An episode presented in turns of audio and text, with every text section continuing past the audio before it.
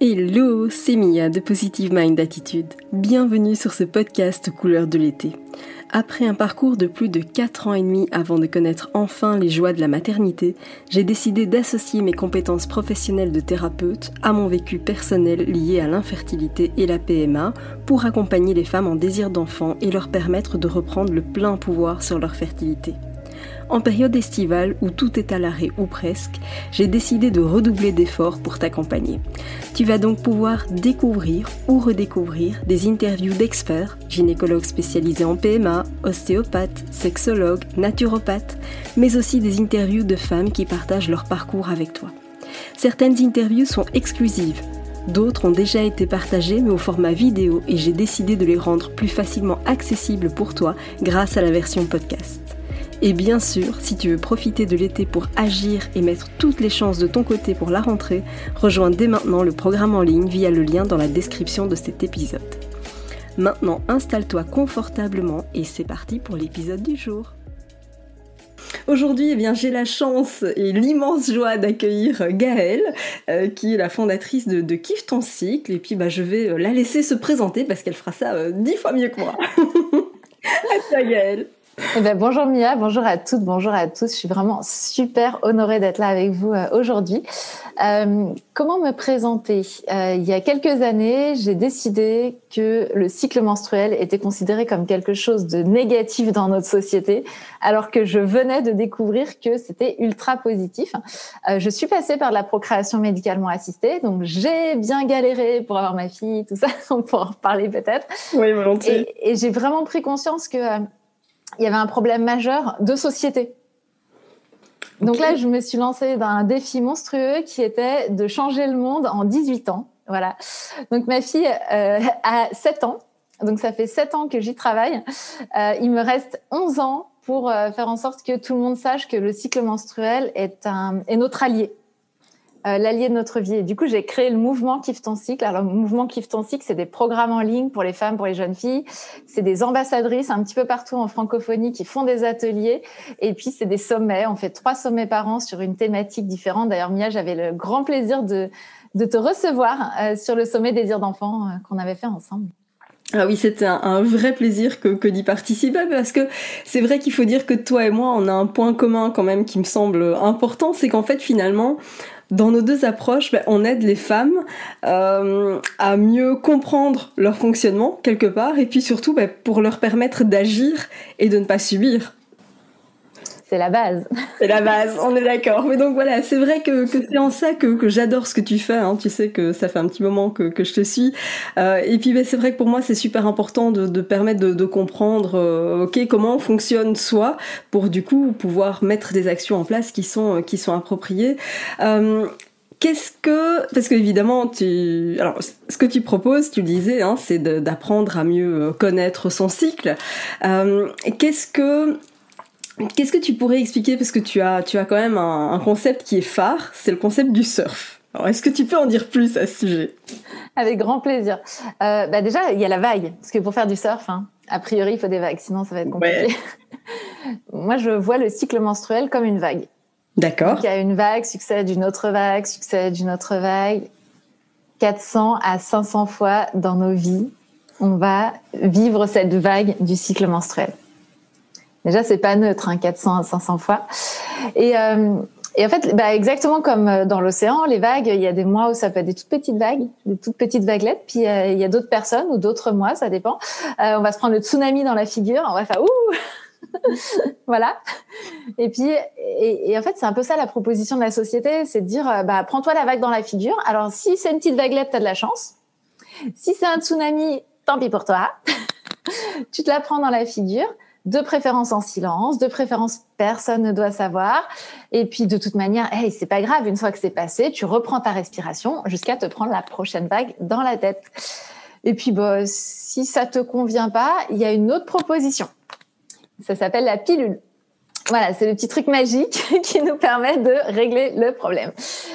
Et, je me disais qu'entre ces deux choses-là, il y avait peut-être comme quelque chose d'autre qu'on pouvait rajouter. Et c'est ce que j'ai découvert, c'est qu'en fait, bah, cette vague euh, cette vague hormonale, hein, c'est une énergie. Et cette énergie, on peut apprendre à la surfer, exactement comme on surfe euh, la vague. Euh, bah, moi, je suis bretonne. Ah oui, je vous l'ai pas dit. Moi, j'habite Rennes, donc voilà, on a les vagues, on a tout ça. Et donc, euh, donc voilà, j'ai appris que c'est vraiment la troisième possibilité que la société nous a pas proposée. C'est la première qu'on devrait nous présenter. Hein, c'est de dire, ok, c'est une énergie. le corps, il joue dans notre camp. Et donc, on va apprendre à surfer cette énergie. Et ce qui est génial dans cette métaphore, c'est que j'ai découvert que le cycle menstruel fonctionne comme une session de surf. Donc là, je me suis dit, waouh, mais c'est génial! Pourquoi on m'a pas dit ça avant? le point commun. voilà, exactement. Et donc, en fait, euh, bah, on pourra le voir ensemble, mais il y a différentes phases tout au long du cycle euh, qui fonctionnent vraiment comme fonctionne une session de surf. Donc, c'est un bon moyen de s'en souvenir, un bon moyen mémotechnique. Puis surtout, ce qui est intéressant, c'est de se souvenir, voilà, parfois, on va surfer des petites vaguelettes. Parfois, on va surfer, ça va être tout plat. Et puis, à certains moments, ça va vraiment venir nous chercher, notamment quand on est en, désir d'enfant et que ça marche pas. Il y a des moments qui viennent vraiment fort nous chercher. Et euh, voilà, cette métaphore du surf, elle peut aussi nous aider dans ces moments-là de comprendre un petit peu ce qui se passe.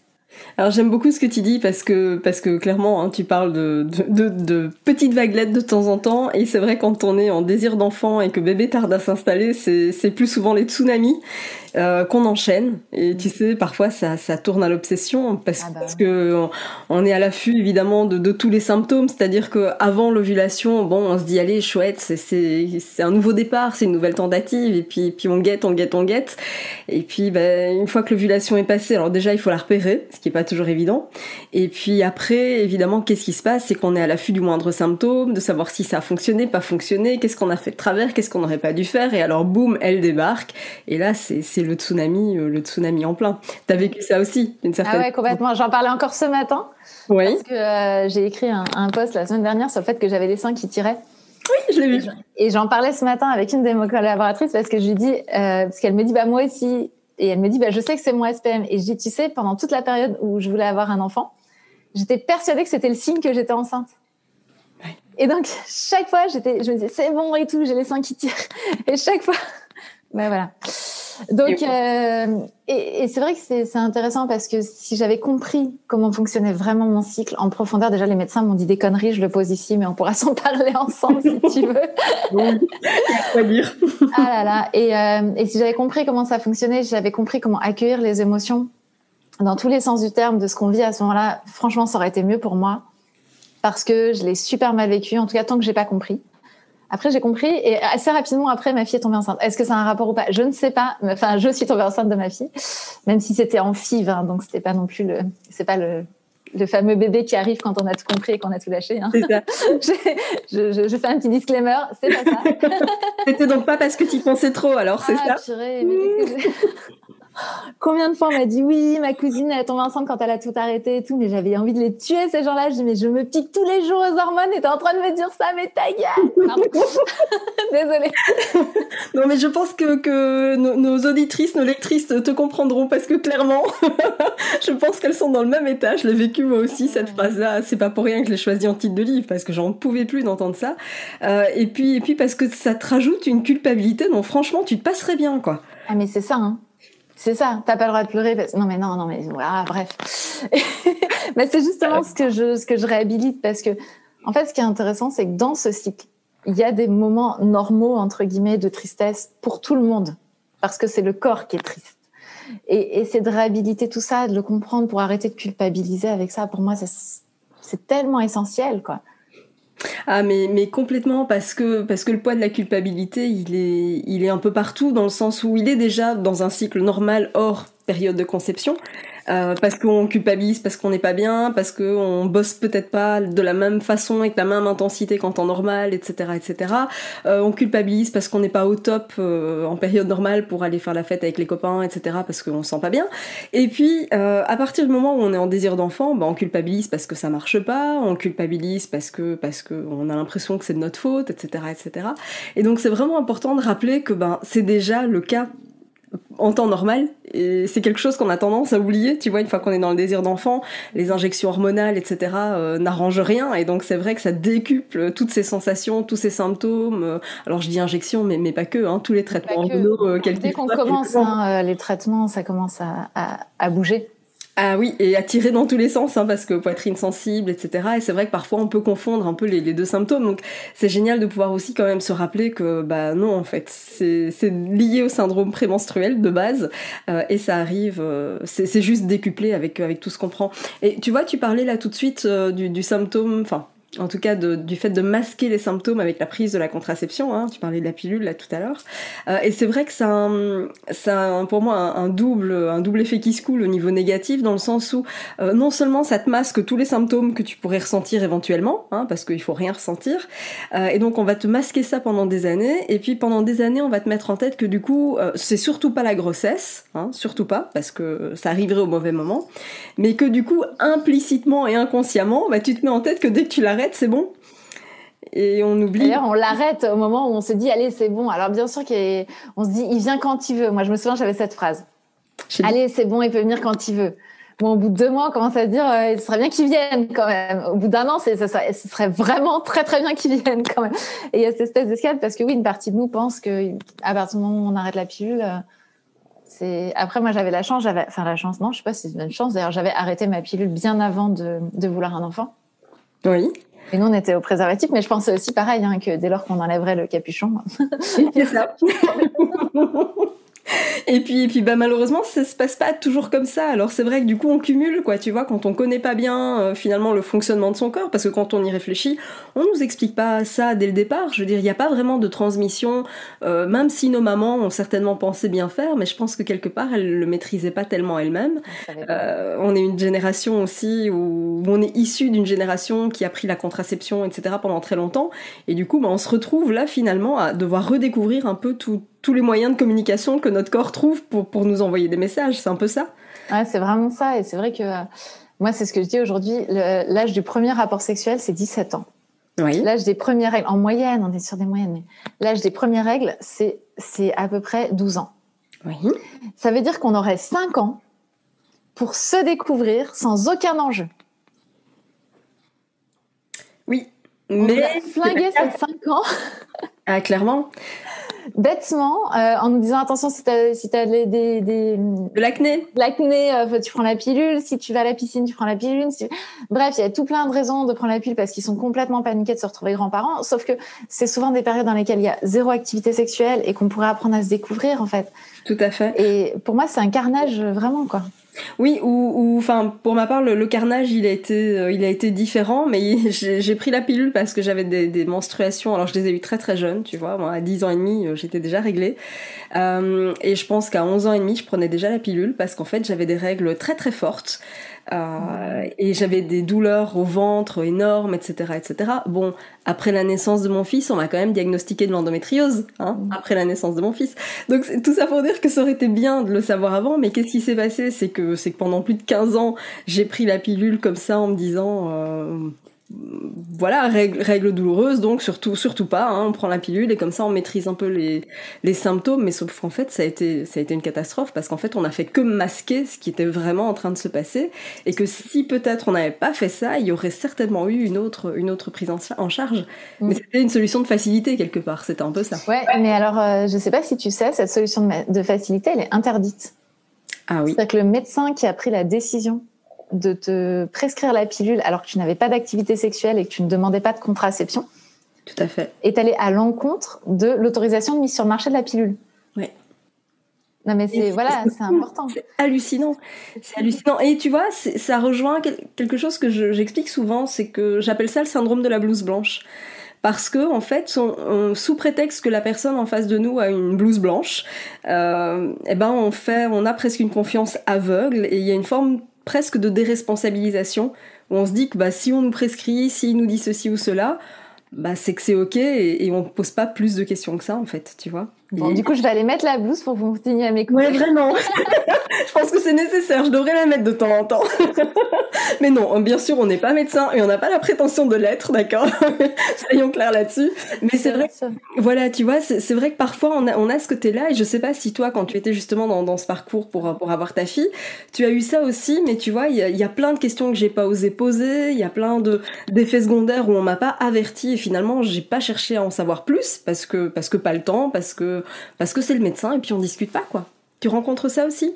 Oui, et euh, en fait, ce qui est drôle, c'est que moi, j'ai posé des questions, notamment quand j'ai commencé à me piquer aux hormones, parce que je, raconte ça parce que c'est ça qui m'a amené à faire Kiff ton cycle derrière. Quand j'ai commencé à me piquer aux hormones, j'étais directrice d'agence bancaire. Oui. Une directrice plutôt, voilà. moi, je suis comme ça, je suis assez carrée, j'aime bien que les choses soient bien faites et tout, mais je suis plutôt cool dans la vie de tous les jours. Je parle tranquillement aux gens et tout, je pas, voilà, je fais pas des explosions. Et, en fait, j'ai commencé à me piquer. Et euh, je me souviens très bien de ce, prospect qui me présente son dossier euh, de, de, création d'entreprise.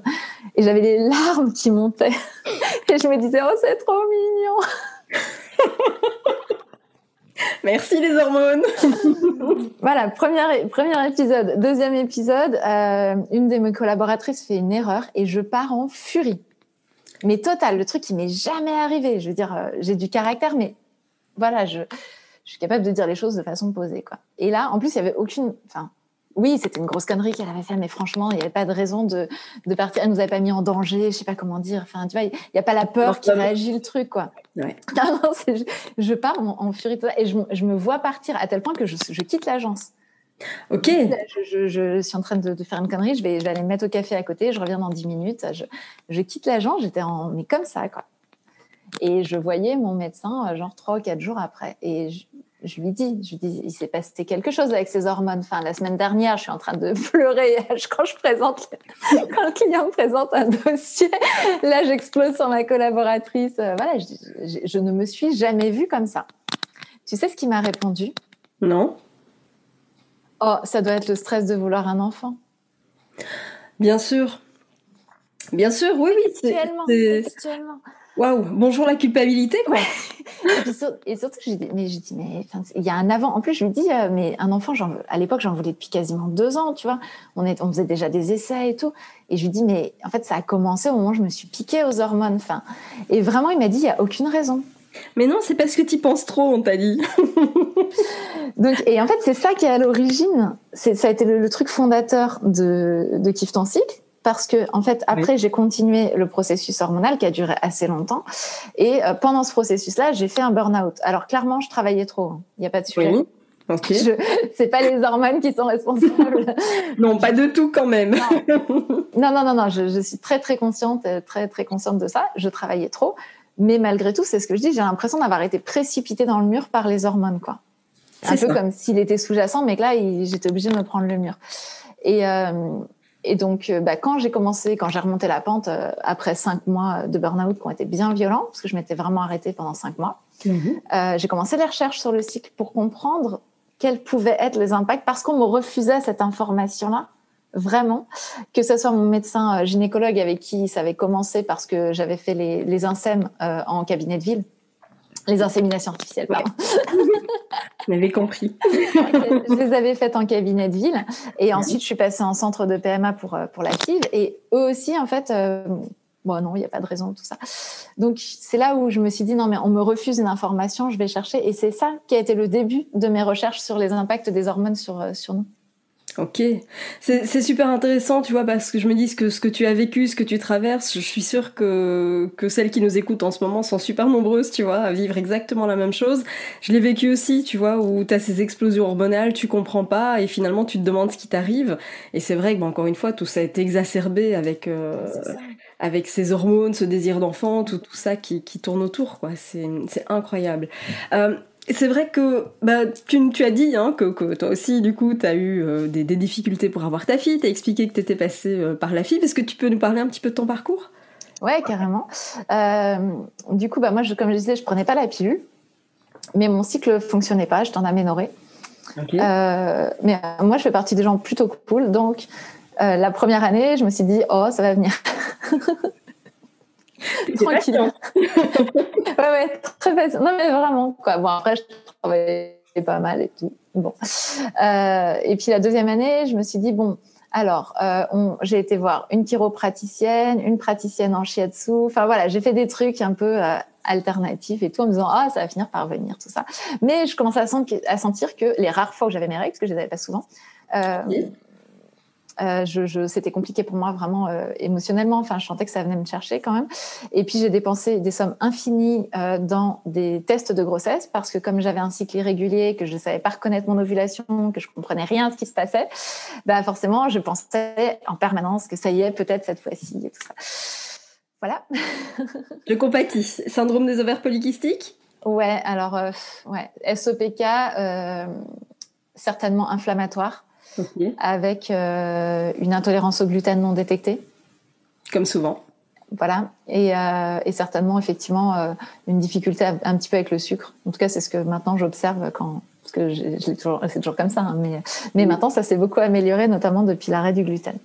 D'où le fait que je martèle celles qui me suivent avec le sucre, le gluten. je confirme. En tout cas, pour moi, c'est très clair. Ouais, je pense que je le fais pas encore assez, mais vraiment, c'est ces deux messages super clairs. Ok. Bon, après moi, c'est expérimental. Du coup, c'est vraiment la lecture du livre de Lara Briden qui disait, ok, si vous avez enlevé ça, c'est pas ça. Si vous avez enlevé ça, c'est pas ça. Donc moi, j'ai tout enlevé. Puis à la fin, il y avait bon, bah tentez quand même le gluten. j'ai tenté et à partir de là, j'ai eu mes cycles qui sont tous passés en dessous des 40 jours, alors qu'avant, j'étais plutôt aux alentours de 90 jours. Donc, euh, pareil. Il y a vraiment une différence forte. Euh, donc voilà. Et donc à l'époque, bien sûr, tout ça n'était absolument pas détecté. Je vais, euh, j'avais, j'avais un suivi gynécologue tous les ans. Et j'en ai vu plusieurs parce que j'ai déménagé en plus. Et il faut savoir que moi, j'ai arrêté la pilule à mes 26 ans et j'ai voulu essayer d'avoir un enfant à mes 30 ans. Ok, donc tu avais quand même quatre années de, sevrage en termes d'hormones euh, médicales. Et surtout, chaque année, je voyais un gynécologue différent, comme je dis, parce que j'étais ménagée. Et chaque année, on me répondait Oh, bah, on verra quand vous voulez un enfant, mais il n'y a pas de problème. quoi. Donc en fait, c'était un non-problème que je suis en aménorrhée. Ce qui est une aberration totale. Hein, Complètement. Entre nous. Et donc, euh, je suis allée voir un gynécologue euh, ensuite, bah, bah, au bout de ces deux ans en disant bon bah là maintenant j'y vais avec l'idée de lui dire j'aimerais vraiment avoir un enfant. C'était encore un nouveau puisque j'ai encore déménagé. ça a été une période où j'ai beaucoup bougé. Et, euh, et là il m'a dit mais en fait euh, enfin il y a strictement aucune possibilité que vous ovuliez avec le nombre de cycles que vous avez donc euh, ne, continue. Il m'a presque engueulé que j'ai attendu deux ans pour pour me manifester à un gynécologue. Sauf que c'était pas le cas au final. Tu avais quand même été voir des prédécesseurs. Quoi. Voilà, mais je n'avais pas dit qu'il y avait un problème. Enfin, c'est toujours le problème, quoi. Mais en gros, non, mais il m'engueulait parce que ça faisait deux ans que je voulais un enfant. Parce qu'en gros, il m'a quand même dit que si j'avais pas voulu d'enfant, il aurait réagi comme ses collègues avant. Oh, mon Dieu. Non, mais c'est voilà. Après, il était adorable. Vraiment, son suivi était super adorable. Mais mais lui, il est parti tout de suite. Ok. Euh, sur euh, sur les insèmes tout de suite. Enfin, il a essayé de stimuler un peu sur un ou deux cycles. Il a vu que ça partait pas. On est, on est parti très vite. Euh, il a fait des trucs euh, dont je lui en veux un petit peu, même si à l'époque j'étais pas dupe de ce qu'il faisait. Euh, par exemple, il m'a fait faire le test de Hunter. Mm-hmm. Oh oui, grand moment.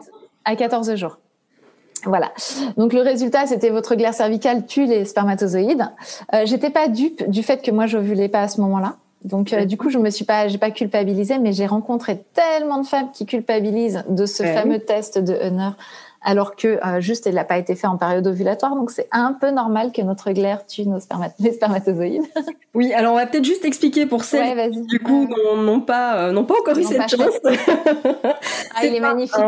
C'est un grand moment. C'est un grand moment, c'est-à-dire qu'on vous donne une heure bien précise pour avoir un, un rapport, ah, oui. et puis qu'on vous demande d'aller directement euh, au centre ou à l'hôpital ou chez votre, votre gynéco à ce moment-là pour justement eh bien observer le comportement des spermatozoïdes directement au bon endroit.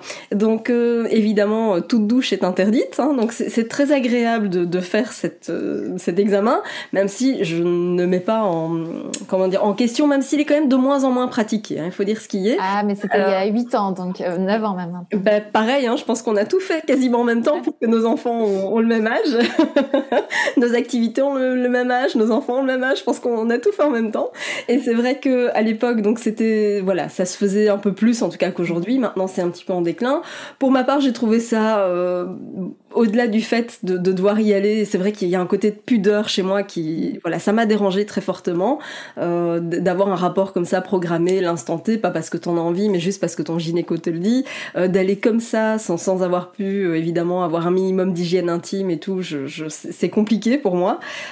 Mais j'ai la chance d'avoir un, gynéco qui est juste mais, mais adorable et, qui, en guise de récompense, nous a fait rire. En, en, il nous a filé le microscope, on a pu regarder, etc. Donc on a passé au final super moment. C'était très gag, c'était très sympa. Il nous l'a fait en vraiment jouant euh, la carte de la détente et de l'humour et de la sympathie. Et franchement, je l'en remercierai jamais assez parce que c'est vrai que c'est un moment quand même particulier. Ouais, mais en fait, tu vois, ce que je trouve fou, c'est que moi, j'ai compris par la suite, j'ai compris pourquoi il me l'a fait faire à ce moment-là. Oui. C'est que c'était la porte d'entrée pour entrer en PMA. Et oui. C'est-à-dire que c'était le bon, le bon moyen, entre guillemets, de surtout pas essayer de le faire au moment de l'ovulation, mais de le faire à J14, qui permettait d'avoir un mauvais résultat. C'est ça. Et qui permettait de me faire rentrer en PMA. Ok. Pourquoi il m'a pas expliqué ça? C'est ça, ça aurait été bien de le dire en amont, comme ça, ça t'évite. Euh... Qui me disent à la limite, on sait que votre test il va être pourri, on le sait parce que vous n'êtes pas en train d'ovuler, mais moi j'ai envie d'aller vite pour vous parce que vous avez déjà perdu deux années, donc on le fait maintenant. Et, et tu vois, c'est ça mon truc, c'est que moi je le savais que j'étais pas en train d'ovuler, mais combien de personnes culpabilisent euh, que leur glaire tue les spermatozoïdes de monsieur? Mais si on n'ovule pas, c'est normal, quoi. Bon, voilà, donc euh, il y a déjà eu ce truc là qui a été un peu. Euh, voilà. Et ça, on le sait pas souvent. Je veux dire finalement que, que la glaire laisse passer bah, oui. euh, les spermatozoïdes juste au moment opportun et ouais. qu'en temps normal, euh, elle s'en débarrasse quoi quelque part. C'est un peu ça le but de la glaire. Bah, c'est le principe. Ouais. C'est le principe. Donc donc c'est quand même bien de, de, le, de, le, rappeler, de le réexpliquer en amont. Mais c'est vrai qu'il part du principe que c'est quelque chose d'acquis, sauf que ce sont pas forcément des choses qu'on nous a expliquées avant. Euh, non, moi je pense qu'il partait pas du moi il partait du principe que euh, ça me mettrait un coup de pied au cul pour partir en PMA. C'est ça, donc voilà, pour lui c'était voilà, ça part d'un bon sentiment, mais c'est pas ok sur la manière de bah faire. Bah non, c'est c'est préempter un peu la, la compréhension, puis encore une fois, c'est rajouter beaucoup de culpabilité. Et puis donc après, bah en fait, euh, cinq inséminations. Ah oui, quand même. Ah, moi, j'ai tout fait, moi, j'avoue. alors, t'es pas la seule, hein, je pense que, que, vraiment. Mais à un moment donné, cette. Euh... Alors, j'aime la persévérance. Je trouve que c'est vraiment une bonne qualité. Et Dieu sait que quand on veut avoir un enfant, c'est important. Euh, mais à un moment donné, si on a passé les trois inséminations et que ça a pas donné de résultat, bon, stop, quoi. ouais, donc, non, non, non, non, on a fait les cinq insèmes. Euh, okay. Et ensuite, par contre, je suis passée directement en FIV. D'accord. Et, euh, et FIVIXI. Alors, tu parles d'un, d'un, d'un, comment dire, de l'insème à la FIVIXI, ok. Alors, la FIVIXI, c'est euh, une fécondation in vitro intracytoplasmique. Donc, ça veut dire qu'on va directement insérer les spermatozoïdes dans l'ovocyte. Voilà, je précise. Ça. Non, mais super, merci de le préciser. Et, euh, et en fait, alors, pour la petite histoire, mais voilà, euh, le médecin qui me reçoit, la femme médecin qui me reçoit à, au truc de PMA, savait qu'elle allait partir. Oui. Et donc, elle avait décidé de faire des réussites de tous ces, de tous ces derniers patients avant de, voilà. Génial. ouais. Alors, dans l'idée, oui. Sauf que sur les doses, comment te dire, elle y est oui. allée très, très, très fort. Euh, donc, effectivement, euh, bonne nouvelle, on avait trois embryons, quatre embryons viables, je crois. Euh, donc, on décide d'en, réimplanter deux et euh, les deux autres n'étaient pas en état suffisant pour les congeler. D'accord. Donc euh, voilà, on, a, on, a, juste deux embryons qui sont réimplantés. Et euh, parce qu'ils me ils, ils m'ont à demi mot proposé d'implanter le troisième, je fais ah non non non non non non non. Oui, quand même. bah, comme il n'était pas congelable en fait, selon leurs principes, ils ont dit ouais il y a pas beaucoup de chance. Mais je ouais bah non, en fait on va prendre le risque.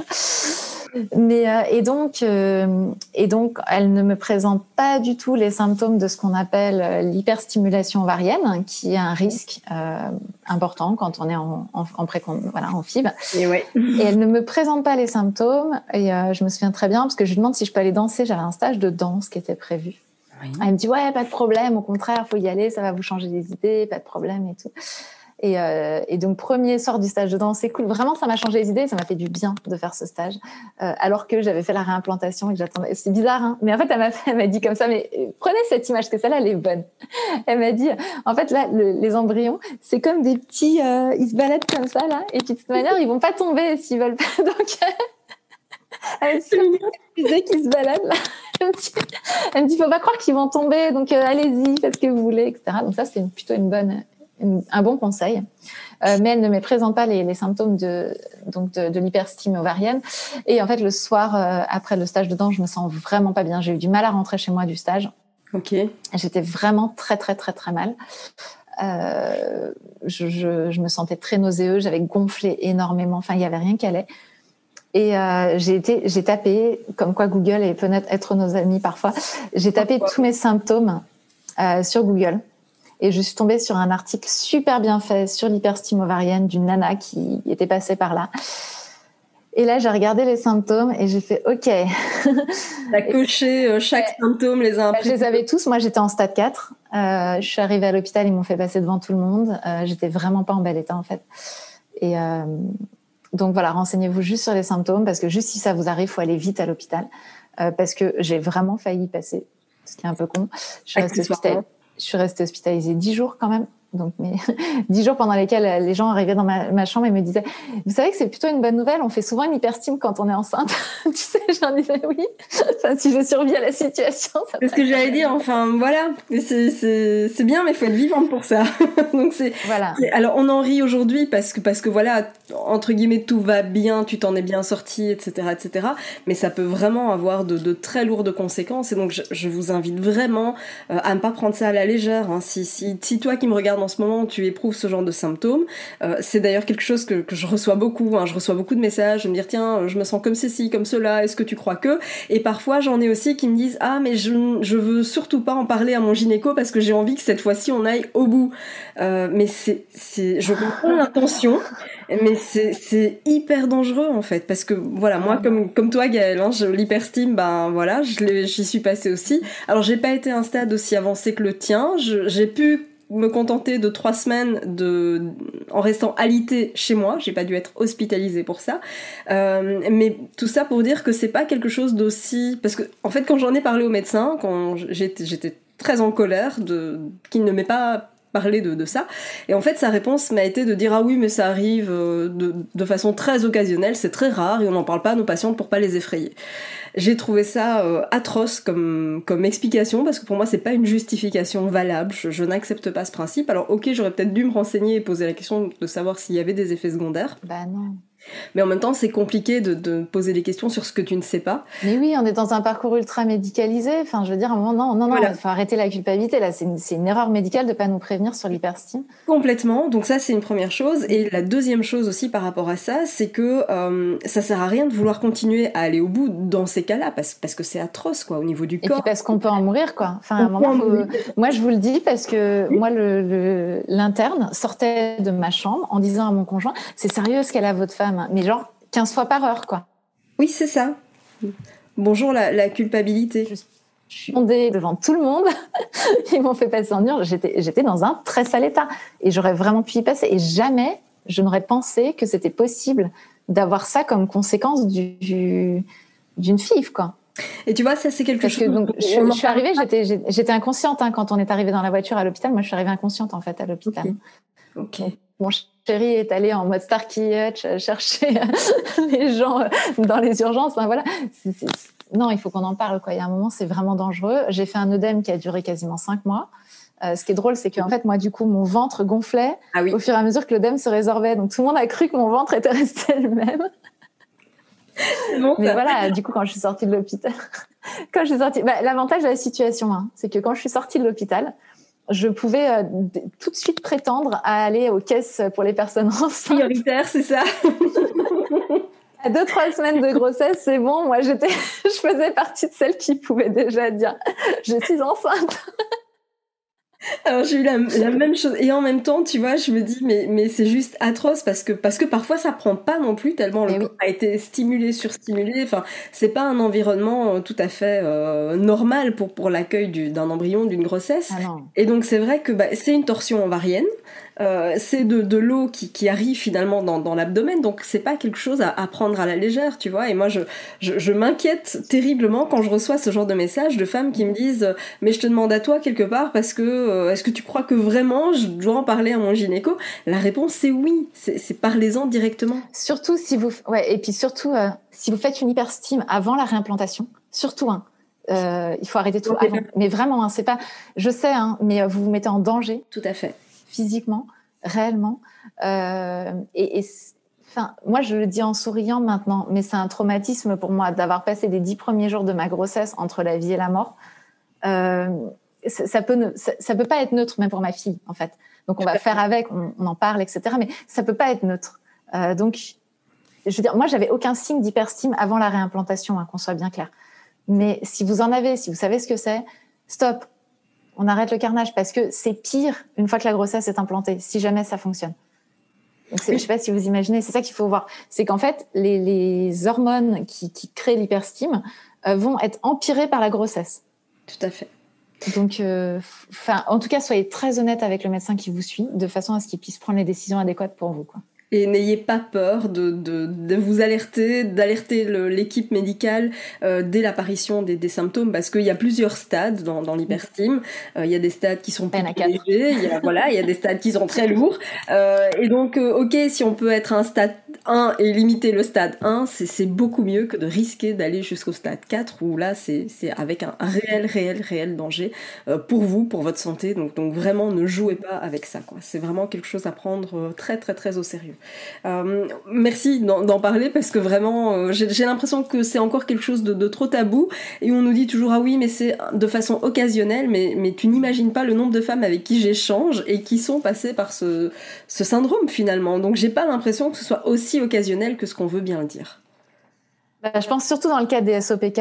En vrai, ils nous stimulent quand même énormément pour essayer d'obtenir euh, plusieurs, plusieurs follicules qui soient matures. Tout et donc, je pense que dans un cas de SOPK, on est loin d'être euh, dans l'épiphénomène, quoi. Donc, euh, non, après, et... je suis pas médecin, mais j'en ai entendu tellement quand même autour de moi que je me dis, il se passe quelque chose, quoi. Oui, complètement, complètement. Et alors, je sais pas si peut-être les, les, choses évoluent aussi. Hein. Euh, il, y a, il y a 10, 15 ans, il y a 20 ans, peut-être qu'il n'y en avait pas autant qu'aujourd'hui. Je pense qu'il y a pas mal de choses qui a évolué. Alors, je vais pas revenir notamment sur le gluten, sur, sur plein plein de choses, mais qui font qu'aujourd'hui, nos corps ne réagissent certainement plus comme ça a été le cas à une certaine époque et que c'est un syndrome qu'il qui est vraiment temps de reconsidérer et de, de, remettre à sa juste place. Quoi. Donc, euh, on en tient. Voilà. Ok, donc ça c'est. Donc après, il y a eu donc l'implantation de deux embryons. Euh, donc à qui j'avais donné des petits noms. Il y avait Microtique et Microtac. voilà. voilà. Microtique s'est accroché, a fait une joyeuse petite fille et Microtac est parti. Et il a fallu aussi euh, ouais, processer quelque part euh, le deuil de, de, ce deuxième embryon. Enfin voilà, tout ça a dû être aussi à travailler de moi moi-même pour reconnaître la joie que j'avais d'être enceinte d'un bébé enfin et la complexité pour moi euh, de savoir qu'il y en avait deux qui avaient été réimplantés dans mon utérus et qu'il n'y en avait qu'un. En même temps, j'avais pas envie d'être maman de jumeaux. Enfin, tu vois, tous ces trucs très, euh, ce, ce, mélange était très complexe à l'intérieur de moi. Et, euh, et j'ai pris du temps, vraiment, de moi moi-même pour me dire, ok, qu'est-ce qui se passe pour moi? J'accueille ce deuil. Euh, j'ai pleuré. J'ai pleuré le, du coup le, le non accrochage de Microtac. Bien sûr. Voilà. Euh, et puis après, euh, ben, je, je, me suis retrouvée avec un truc dont on parle jamais non plus. Euh, j'ai eu des saignements un matin ah oui. dans ma culotte. Et, euh, et donc là, non, d'ailleurs, c'était pas un matin, c'était un soir. Je m'en souviens bien, c'était un soir. Euh, j'ai ces saignements. Et là, je me retrouve toute seule aux toilettes, en train de pleurer de désespoir.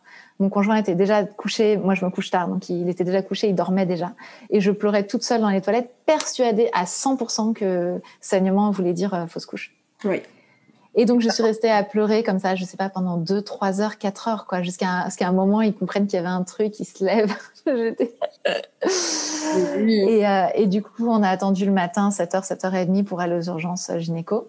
D'accord où euh, le gynéco a donc euh, tout de suite, en plus il se trouve que coup de bol c'était le mien qui était là aux urgences, euh, a tout de suite regardé et il a tout de suite dit non mais il est encore là. Et, donc il m'a un peu engueulé mais gentiment en mode non mais la prochaine fois vous attendez pas toute la nuit en fait vous venez directement si ça arrive. Donc en fait il m'a expliqué que c'était un hématome sous-dural et que ça arrivait et que c'était pas grave en soi mais que ça arrivait et que ça mettait pas en danger a priori l'enfant. Bref, je rentre à la maison et en fait, ça s'arrête un peu, enfin, ça saignote et puis ça s'arrête. Et en fait, l'après-midi même, j'ai un caillot qui tombe. Mmh. Mais tu vois, genre le gros caillot, quoi. Et là, c'est bon. Donc là, pareil. Alors là, pour le coup, j'ai dit tout de suite à mon conjoint, on va tout de suite à l'hôpital. J'arrive à l'hôpital, je recroise mon médecin, un coup de bol, il faisait une garde de 12 heures. Donc il était là. il me voit toute blanche, livide. Il me dit, qu'est-ce qui vous arrive, Mme Baldassari? Il m'a fait passer devant tout le monde, tu vois, très gentiment, parce qu'il a vu que là, je... Et puis non, il était toujours là. le bébé était toujours accroché. Donc, Donc comme quoi, euh, ne pas commencer à, moi j'ai envie de dire, le seul conseil que je, ne pas commencer à penser que c'est le pire, même si on peut pas s'empêcher de le penser, faut juste aller vite aux urgences parce qu'en fait, il y a plein de choses qui peuvent arriver qu'on ne sait pas. Et ça ne veut pas forcément dire que la grossesse est terminée. Mais c'est vrai que ça a été un vrai choc pour moi parce que pour moi, c'était fini, quoi. En fait, oui. saigner comme ça, c'est sûr que c'est fini, tu vois.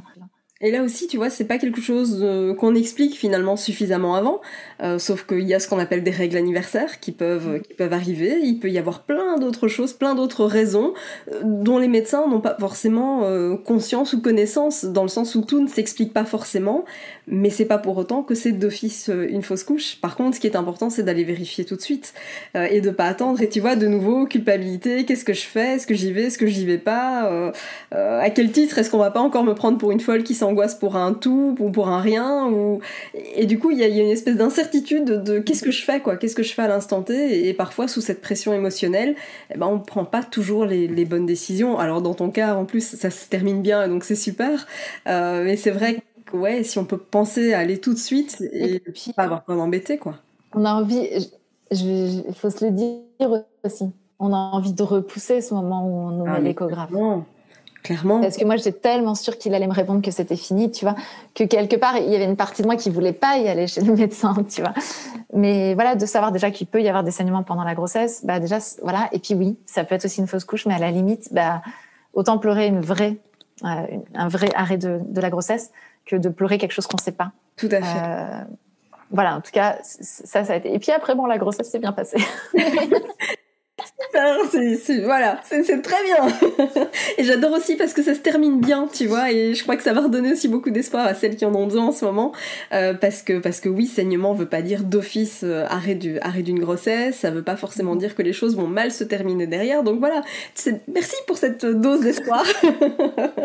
Ah, j'aurais tellement aimé euh, qu'on me le dise à l'époque, que je sache que c'était possible, que j'entende parler d'une personne qui avait fait ça soit une hyperstime, soit tu vois les, saignements comme ça. J'avais tellement jamais entendu parler de ça que pour moi, voilà, c'était. Euh, et, c'est vrai que c'est ça qui est un peu dommage, c'est de se transmettre les choses entre nous et tout. Alors, alors moi, j'ai entendu pendant toute ma grossesse les histoires de carnage d'accouchement de toutes les nanas qui m'entouraient. Alors, ne faites jamais ça si vous avez déjà des enfants et que ça est un carnage, parce que ça, pour le coup, ça ne sert à rien. À part créer de l'appréhension, ça ne sert à rien.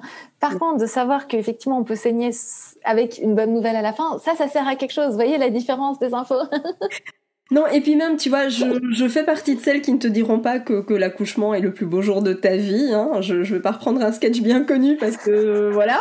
Euh, sinon, je Voilà, ouais, ouais, je pense à elle, tu vois, en me disant mais ok, sinon à quoi ressemblent les autres plus beaux jours de ta vie ou les autres jours de ta vie, tout simplement. Euh, non, pourquoi je dis ça? Parce que bah, en ce qui me concerne, l'accouchement n'était pas n'était pas une partie de plaisir, mais évidemment que que ça en vaut toutes les peines du monde. Et il y a une différence entre raconter des carnages et informer. Euh, informer, c'est simplement expliquer que oui, c'est pas parce que tu as demandé la péridurale que d'office ça va fonctionner. Des fois, ça fonctionne pas. Euh, que c'est pas parce que tu as un projet de grossesse que tu ne peux pas pour autant terminer en césarienne. En fait, au-delà de ce qu'il faut faire, c'est surtout pas raconter des carnages, mais par contre, comme euh, pour les règles, comme pour le cycle, comme pour le désir d'enfant, ce qui est important, c'est d'être informé et c'est de savoir toutes les options qui peuvent, qui peuvent se présenter, de manière à pas être totalement perdu et en panique quand les choses se passent pas comme on aurait espéré au, enfin, de prime abord, quoi. C'est ça l'objectif. Ah, c'est exactement ça. C'est clair que, tu sais, c'est un peu pareil que, que quand t'es en désir d'enfant, on te raconte toutes celles euh, qui ont galéré et qui presque n'y sont jamais arrivées. C'est pas ça que t'as envie d'entendre, quoi. c'est ça. Donnez-moi des bonnes nouvelles. voilà. Juste des choses un peu neutres de temps en temps, c'est bien aussi. C'est compliqué, mais n'hésitez pas. Moi, ce que je dirais rétrospectivement, c'est n'hésitez euh, pas à dire j'ai pas envie d'entendre ça. Il y a pas longtemps, ça arrivé. Euh, J'étais avec une copine enceinte et il y a une troisième copine qui commençait à lui dire oui, alors machin, et qui commence à raconter tout. Et en fait, je me suis retournée vers la copine enceinte et je lui dis T'es sûre que tu as envie d'entendre ce qu'elle a dit C'est ça. Mais c'est. Je crois qu'il faut pas hésiter à dire voilà, j'ai pas envie. Quel, quel, quel intérêt de me mettre des images pas possibles dans la tête et tout. Et euh, effectivement, d'avoir plutôt des des conseils et des situations qui, qui informent que de d'avoir des récits. Voilà. Bon, pour moi, vous pouvez venir me voir, ça s'est bien passé pour l'accouchement. Non, mais voilà. Moi aussi, mais disons que, en fait, quand je poussais vers le bas, ça repassait vers le haut, tu vois. Donc, il y avait des choses quand même où je n'imaginais pas que c'était possible. ah, bah après, on va pas tout raconter non plus. Hein. non, non, c'est vrai, c'est vrai, c'est vrai, il y a un pacte. mais en fait, tu vois, voilà, c'est ça qui est important et je me rends compte que, que, que ce soit au niveau du cycle, euh, bah, où finalement, on n'est pas vraiment informé du fonctionnement de son propre corps et c'est pareil pour le désir d'enfant. On nous a martelé avec, oui, le, spermatozoïde et, et l'ovocyte, d'accord, mais en fait, dans la réalité, ça se passe pas du tout comme ça et c'est pas les deux seules choses qu'il faut regarder parce que parce qu'on n'a pas suffisamment une approche euh, qu'on dirait holistique ou en tout cas une approche globale euh, du, parcours dans son ensemble. Il y a tellement de choses qui peuvent qui peuvent jouer. Bah, sur le cycle, déjà, le truc qu'on m'a pas dit et qui c'est trop bête parce que mon chéri aurait été adoré, moi aussi, c'est que on est fertile cinq jours avant l'ovulation. Et nous, pendant tout le parcours de PMA, c'était ça y est, ça ovule, top, top, top, top, top. Tu sais, c'est maintenant. c'est maintenant. Et puis vous avez 48 heures parce que l'ovule, il, il vit pas plus de 48 heures. Go, go, go. Mais si j'avais su que dans les 5 jours avant, ma gentille glaire fertile aurait nourri les spermatozoïdes de mon chéri, ça m'aurait quand même sacrément aidé. Alors ça, je pense que c'est super important de le dire parce que parce que clairement t'es pas la seule, euh, parce qu'il y en a encore beaucoup et j'en ai fait partie, peut-être que toi aussi, euh, où on se retrouve, tu sais, le jour J évidemment parce que c'est l'heure, c'est voilà, c'est l'instant. T'en as pas envie, mais c'est pas grave, c'est le moment, faut y aller. Euh, donc on, on, tombe finalement sur du sexe utile, tu vois, le, le côté. Bah, c'était que ça, en hein, toute manière. Hein. C'était calculé, c'était le reste du temps. Il n'y a pas besoin, mon coco. Vas-y, fais ton affaire pour que tous les 48 heures ça soit vidé là. Et puis, non, mais c'était vraiment ça. Hein. C'est un carnage.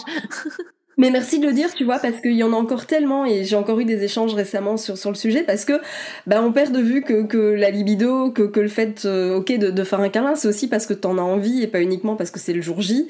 Euh, et on se retrouve du coup à avoir une libido en berne et, et où finalement ça, ça n'est réduit que à ce jour d'ovulation, alors que en fait non, il y a des jours avant aussi qui fonctionnent.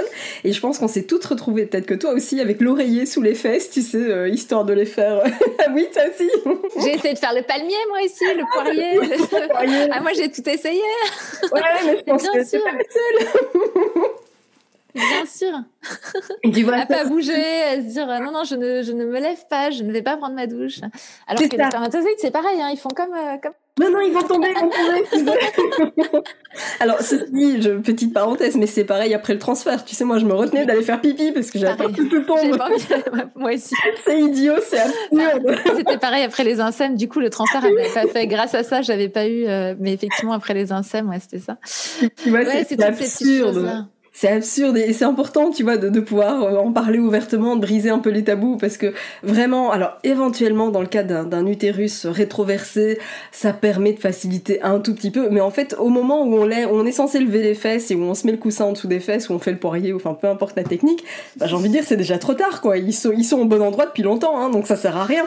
ouais, voir comment fonctionne la glaire. En fait, la, la, glaire, elle fonctionne vraiment comme un, comme si elle chopait un peu. Euh, les, spermatozoïdes, en fait, elle est, elle, elle les récupère et après ça, ça, fait comme un autoroute qui les envoie vers les trompes. Donc c'est pas, ça a rien à voir avec la gravité, ça a rien à voir avec euh, avec tout ça. En fait, c'est vraiment, euh, c'est un parcours du combattant pour sélectionner le meilleur.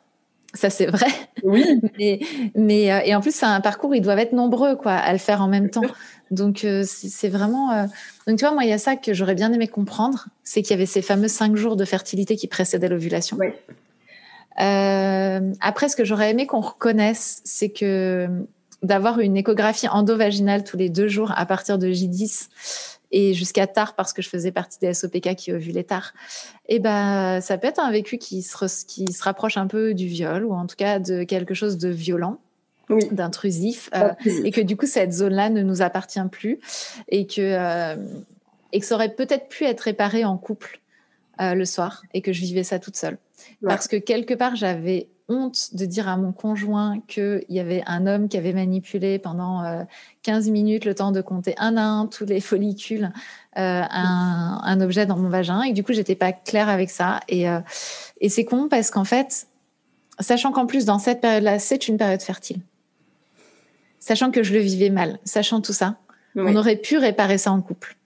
Tout à fait. Ah, mais... et, à la, et à la place de ça, bah, je restais toute seule avec ce vécu euh, pas bien, euh, avec cette sensation de honte quelque part, euh, avec l'envie de pas partager avec mon conjoint ce que j'avais vécu, alors que on aurait pu si on le voulait réparer. Sauf que moi, je me disais, non, mais tant qu'on nous a pas dit le top, ah non, quoi, en fait. Il n'y a pas de raison, quoi faire.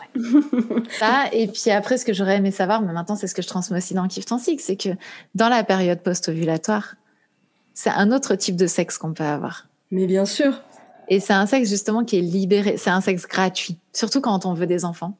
En fait, ça va être la zone où allez, on peut y aller, on s'en foutra de, on s'en fout de reprendre la douche, on s'en fout de le faire sous la douche parce qu'on on, s'en fout de tout ça parce que de toute manière, les jeux, sont, les, les dés sont lancés et ça ne changera absolument rien, ni dans un sens ni dans l'autre. Voilà, parce qu'on se fait tout, tout un tas de délires, hein, donc euh, ça ne changera rien, ni dans un sens ni dans l'autre. Il faut savoir qu'une fois que l'ovulation est passée, le col se referme. Donc c'est comme si l'utérus devient hermétique. Donc quoi qu'on fasse, il se, ça changera rien. Donc c'est le moment de s'éclater, vraiment. Et j'aurais tellement aimé qu'on me le dise, ça. Parce que, voilà, effectivement, je, là, je bougeais plus. Enfin, je pense que toi aussi, tu vois, je, ne bouge plus, je veux que ça s'accroche, je veux absolument pas. Mais ça, ça ne se passe pas comme ça. Ça ne se passe pas comme. Ça, ça se referme. Et, et, là, on peut, on peut faire tout ce qu'on veut, quoi. Je veux dire, on peut, on peut, jouer avec des concombres, on peut jouer avec des godes. Il se passera rien. il se passera rien. Donc on peut y aller, on peut se lâcher, vraiment. Et, euh, et du coup, il y a un côté un peu plus animal aussi qui peut aller dans cette période-là. Ça peut être aussi un, sexe non pénétratif si on n'a pas envie d'être pénétré. Ça peut être comment aller rechercher. Mais, mais redonnons du mouvement parce qu'en fait, c'est ça, moi aujourd'hui, et c'est ce dont on avait parlé, c'est vrai quand on avait fait ensemble sur le désir d'enfant, c'est que moi à l'époque, il y avait ovulation, règle. Ovulation, espoir, règle, catastrophe, pleurs, etc. Et il n'y avait pas tout le reste. Il n'y avait pas la compréhension que bah, on reprend de l'énergie après les règles parce qu'il y a les oestrogènes qui remontent et que du coup c'est pour ça que ça nous met dans cet état d'esprit-là.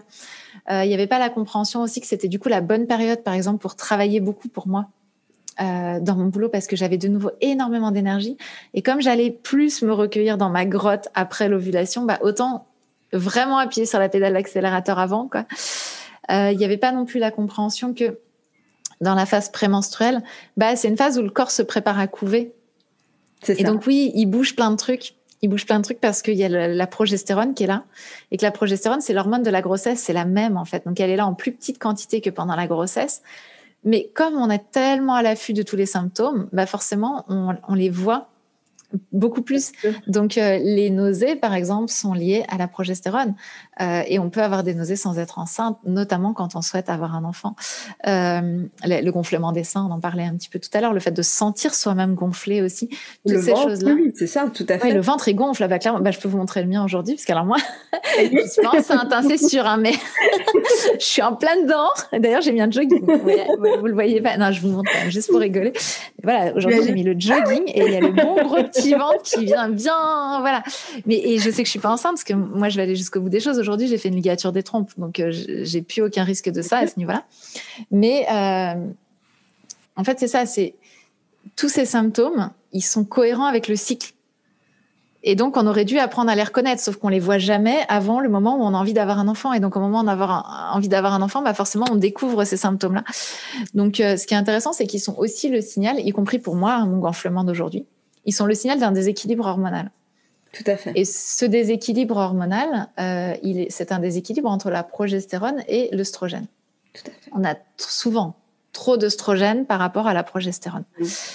C'est d'ailleurs pour euh, ça qu'on complémente aussi après. Hein c'est souvent pour ça qu'on complémente, effectivement. Super sans foule, tellement agréable. hein, je pense qu'on est nombreuses à, y avoir eu droit.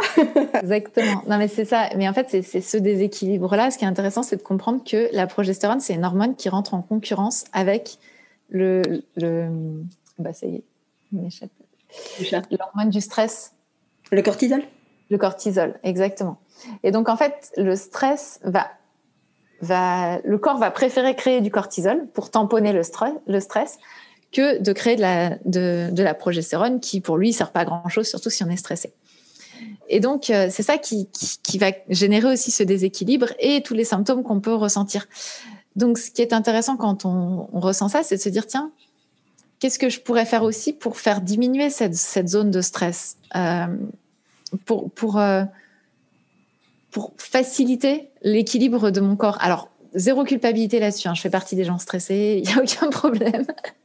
je suis pas en train de vous dire qu'il faut faire du yoga tête en bas tout le temps, etc. Euh, c'est plutôt de moi moi-même comment je fais pour me pour accepter ces variations. Et tu vois, il y a un stress que dont je suis la seule à parler aujourd'hui, qui est le stress menstruel. Et oui, c'est le, c'est le stress voilà, qui est lié au fait qu'on est en train de lutter contre nos propres hormones. Qui est lié au fait que euh, voilà quand j'ai quand j'ai mes règles, bah déjà je suis triste, je suis pas bien, etc. Mais en plus je vais mettre un coup de pied aux fesses pour travailler à la même vitesse que juste après, alors qu'il y a les oestrogènes qui vont accélérer les choses. Et donc en fait ça, il faut comprendre que ça va à l'encontre euh, de la procréation, ça va à l'encontre du corps. Si je suis en train de lutter contre mon cycle, quelque part mon corps est en lutte il est en stress et donc ça va générer euh, une tension interne et cette tension va se résulter dans un déséquilibre hormonal. Alors par rapport à ça, je, je pardon, je, je, te coupe. Prie. Je répète en permanence qu'on peut pas donner la vie sur un champ de bataille, tu vois. Et ça illustre encore une fois à merveille euh, ce, que tu viens d'expliquer. Et à ça, j'ajouterais aussi que euh, plus on va se focaliser sur le fait de vouloir arrêter de stresser, et moins on va y arriver. Euh, parce qu'en fait, le cerveau, il entend quoi? Il entend stress, et donc du coup, il va chercher tout ce qui va lui donner raison d'être en stress. Euh, alors que l'une des clés, aussi, votre cerveau, en fait, il fonctionne de la même manière qu'un ordinateur. Et donc l'ordinateur, si on lui a pas donné le bon programme, et eh ben forcément, il va pas exécuter les bons ordres et on n'arrivera pas au résultat qu'on veut. Donc si on veut un certain résultat, et eh bien il faut lui donner l'ordre qui va avec. Et dans ce cas-là, eh bien si on veut justement réduire son niveau de stress, et bien c'est plutôt de se focaliser sur la détente, euh, la zénitude, la sérénité, la peu importe le mot qu'on lui donne, mais c'est d'aller chercher justement ce qui nous nourrit et, ce dont on a vraiment besoin à cet instant T, et non surtout pas arrêter de stresser, parce que ça, clairement, ça va vous faire. Non, c'est clair. Non, mais en fait, c'est super que tu le dises, mais c'est vraiment ce que j'allais dire, en fait. C'est que l'idée, c'est pas de se dire j'arrête de stresser comme ça. Moi, je fais partie des personnes stressées. Et J'arrête pas de stresser comme ça. c'est ce qu'on. Ouais, Arrêter de stresser, mais non. non, non, on claque pas des doigts. C'est ouais. Il y a des coachs qui disent ça là. Il suffit de claquer des doigts pour changer d'émotion. Ouais, ouais, c'est ça. Il va falloir. Il y a des étapes intermédiaires quand même un peu. ce qui est intéressant, c'est justement bah, dans ce surf, dans cette notion de surf. Imaginez que vous êtes en train de lutter contre la vague. Ça veut dire que vous passez soit sous la vague, soit par-dessus la vague, mais en mode vraiment un peu. Voilà, c'est en fait, on, a la vague qui nous arrive, cette vague hormonale.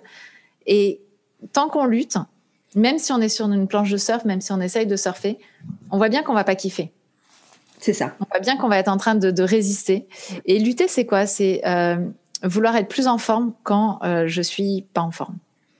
C'est euh, vouloir être de meilleure humeur quand je suis pas de bonne humeur. C'est ça, lutter. Moi, en fait, je vais dire le contraire. Vous n'êtes pas de bonne humeur, vous n'êtes pas de bonne humeur, juste vous prévenez les gens autour de vous de façon à ce qu'ils viennent pas vous s'embêter. Et puis, vous reconnaissez que euh, cette mauvaise humeur, elle a des avantages, elle a des intérêts, elle va vous aider dans votre vie.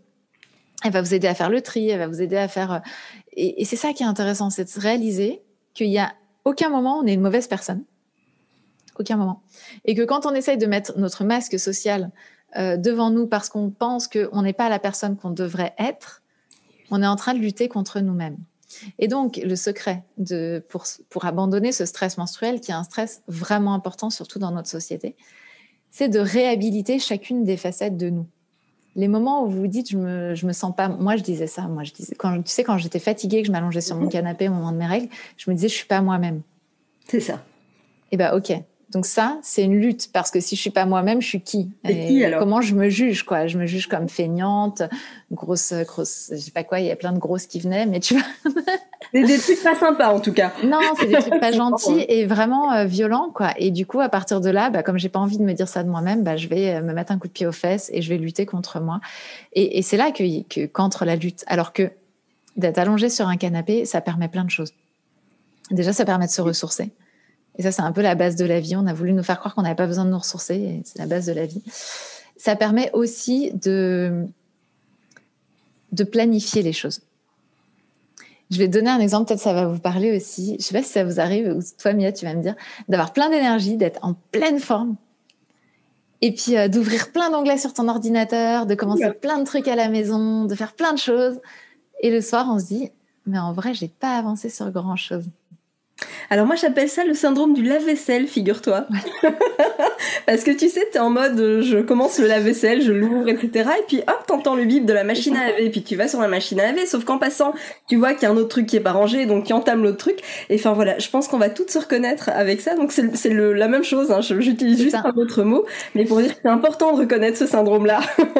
ça, ça arrive quand on a de l'énergie, on est d'accord. Et, du coup, le soir, on culpabilise, quand même, j'ai pas avancé sur grand-chose, mince, tout ça, j'ai pas fini et tout. Qu'est-ce qui s'est passé là? Il s'est passé qu'on a plein plein d'énergie dans un moment, euh, alors que, alors que, on n'avait pas fait nos plans d'action. Donc en fait, j'ai plein d'énergie, je m'agite dans tous les sens, mais je dissémine cette énergie au point de culpabiliser parce que mes plans n'étaient pas clairs. Tout à fait. Quand est-ce que je suis censée faire mes plans? Ben Justement quand j'ai pas d'énergie quand je suis posée sur mon canapé, que j'ai mon petit Trello ou mon Asana sur mon téléphone et que je vais dans ma to-do list et que je me dis ah ouais ça c'est important, oh ça non, ça oui, allez ça je le mets au-dessus. Et donc quand l'énergie remonte, je reprends ma liste et là pour le coup il n'y a plus de syndrome du lave-vaisselle, plus rien du tout parce que j'y vais à fond. Et donc, de nous avoir fait croire que quand on était, euh, donc moi je dis poser sur notre planche, mais parce que c'est la, métaphore du surf, mais quand on est, quand on adorait, quand on est fatigué, on est une personne inutile, c'est oublier qu'il y a une utilité. Le fait de se ressourcer, ça n'a jamais été inutile. Et parce que moi je dis que les temps de repos quand on anorexie, ça compte double. Tu vois, c'est vraiment. Ah oui, oui, mais c'est vrai, c'est tellement vraiment ce, ce, temps important, quoi. Et euh, comme au Scrabble, on essaye de les choper, quoi. On se loupe pas dans ces moments-là. et donc, et ça nous permet aussi de faire nos to-do list. Et donc, quand l'énergie va remonter, on n'aura plus qu'à prendre les to-do list, on n'a plus à réfléchir, on les fait vraiment les unes après les autres. Et ça, c'est la première façon dont on nous a appris à pirater notre cycle. Et quand on a un désir d'enfant, en plus, vient s'ajouter la tristesse. Complètement. Et ben, c'est le moment c'est le moment parce que notre corps est triste, qu'on ait envie ou qu'on n'ait pas envie d'avoir un enfant, à ce moment-là des règles, au moment de l'arrivée des règles. C'est-à-dire que moi aujourd'hui, donc je, rappelle, j'ai une ligature des trompes et je regrette pas. Je veux pas d'autres enfants, donc c'était un vrai choix. Ça m'a pas été imposé, rien du tout. C'est un vrai choix. Donc on est d'accord, j'en ai pas du tout envie, et pourtant je suis triste au moment de mes règles. Bien sûr parce qu'en fait toutes mes cellules qui avaient eu le projet de se dire ça va peut-être quand même se réaliser parce que je sais pas pourquoi j'ai pas réussi à les informer toutes elles n'ont pas, elles ont pas eu toute l'info. Toutes mes cellules ont été programmées pour quelque part pleurer au moment où il y a les règles au moment où le corps sait qu'il n'y a pas de grossesse ça se liquéfie en moi et, et c'est normal. Et donc quelque part quand en plus si en plus je veux un enfant mais bien sûr qu'il y a tout, parce qu'il y a le mental qui se met à pleurer en même temps que les cellules. Quoi.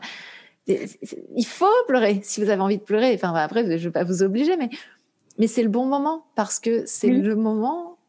Euh, comment dire? Le, pire serait de culpabiliser.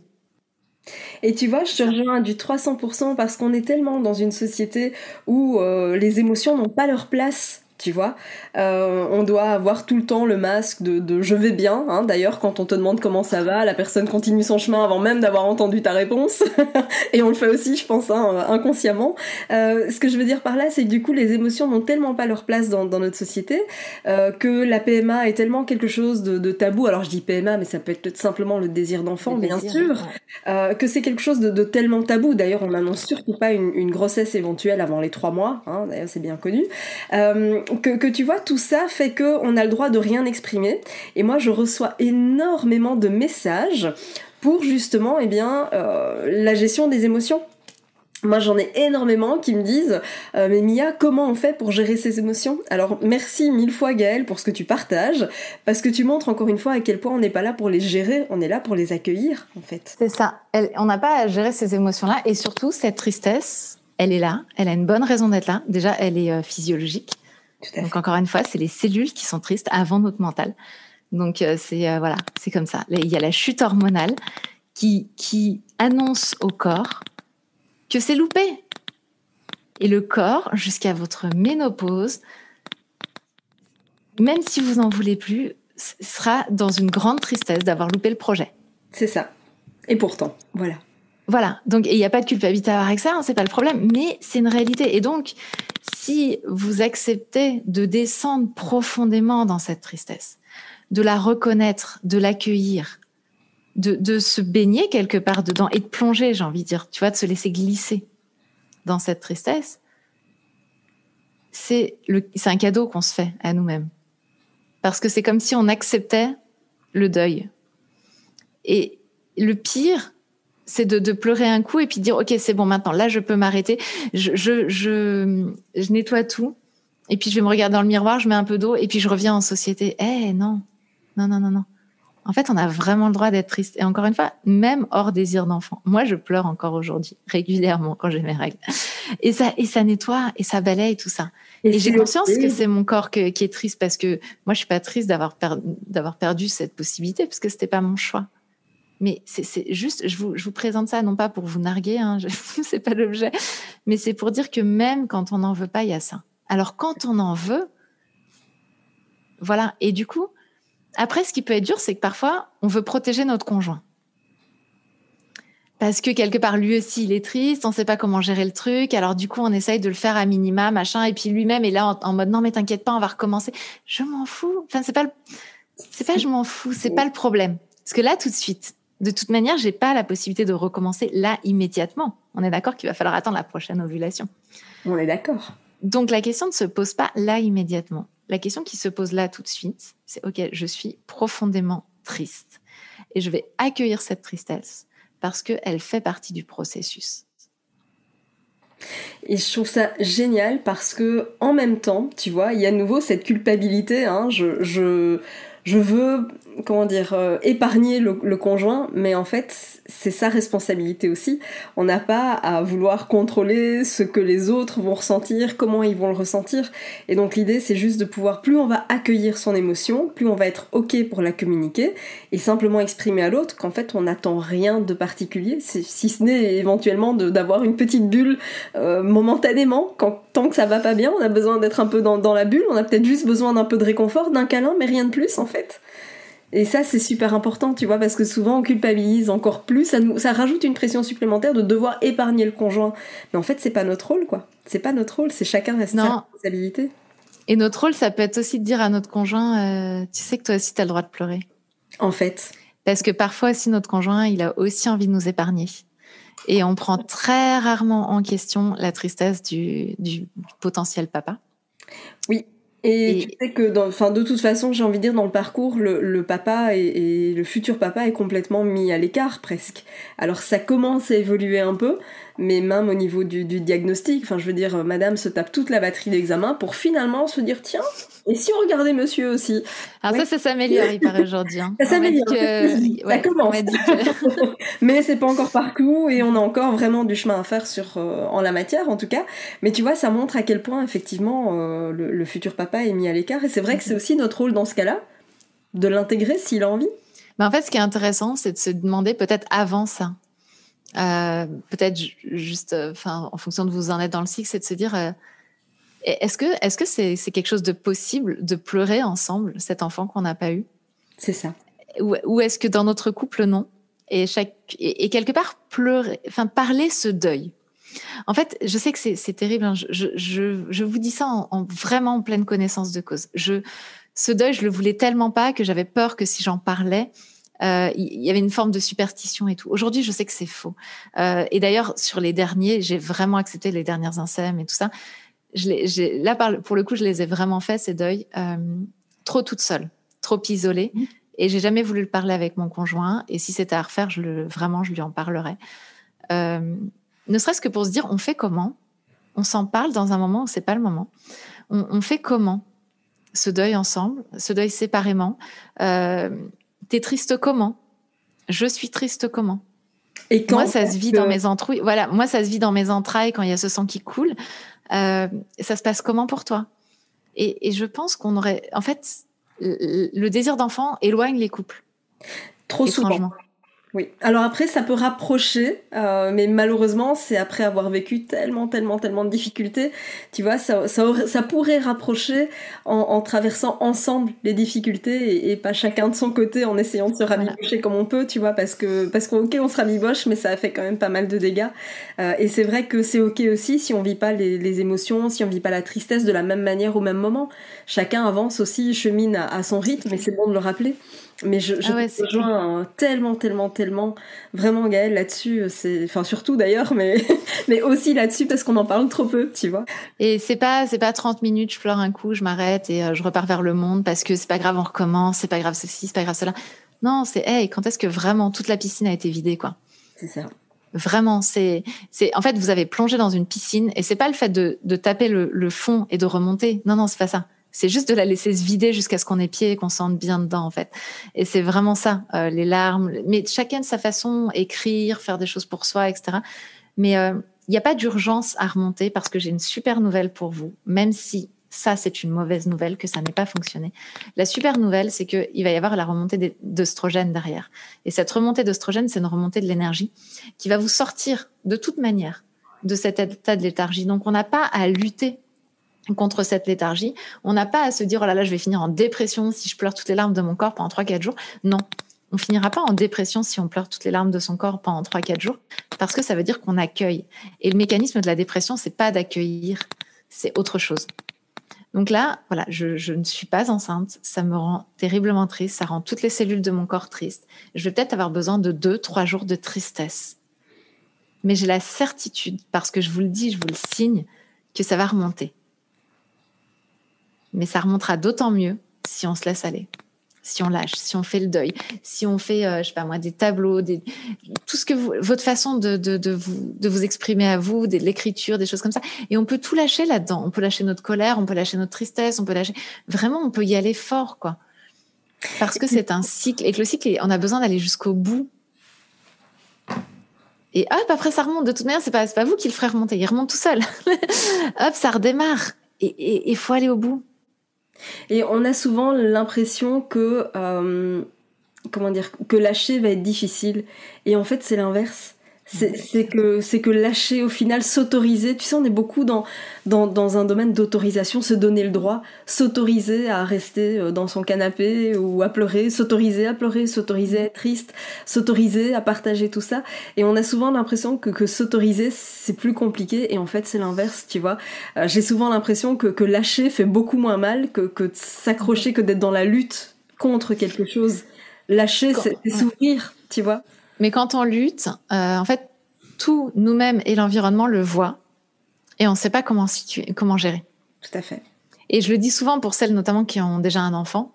Les gamins, ils sentent à 4000, quoi. On, on peut essayer de, de, se remettre un, maqui un, maquillage, un peu de sourire, machin et tout. Non. ils nous sentent à 4000 et en fait, ils sont très inconfortables. Alors, je dis, je dis les enfants, en vrai, les adultes, c'est pareil, mais les enfants vont nous le faire savoir.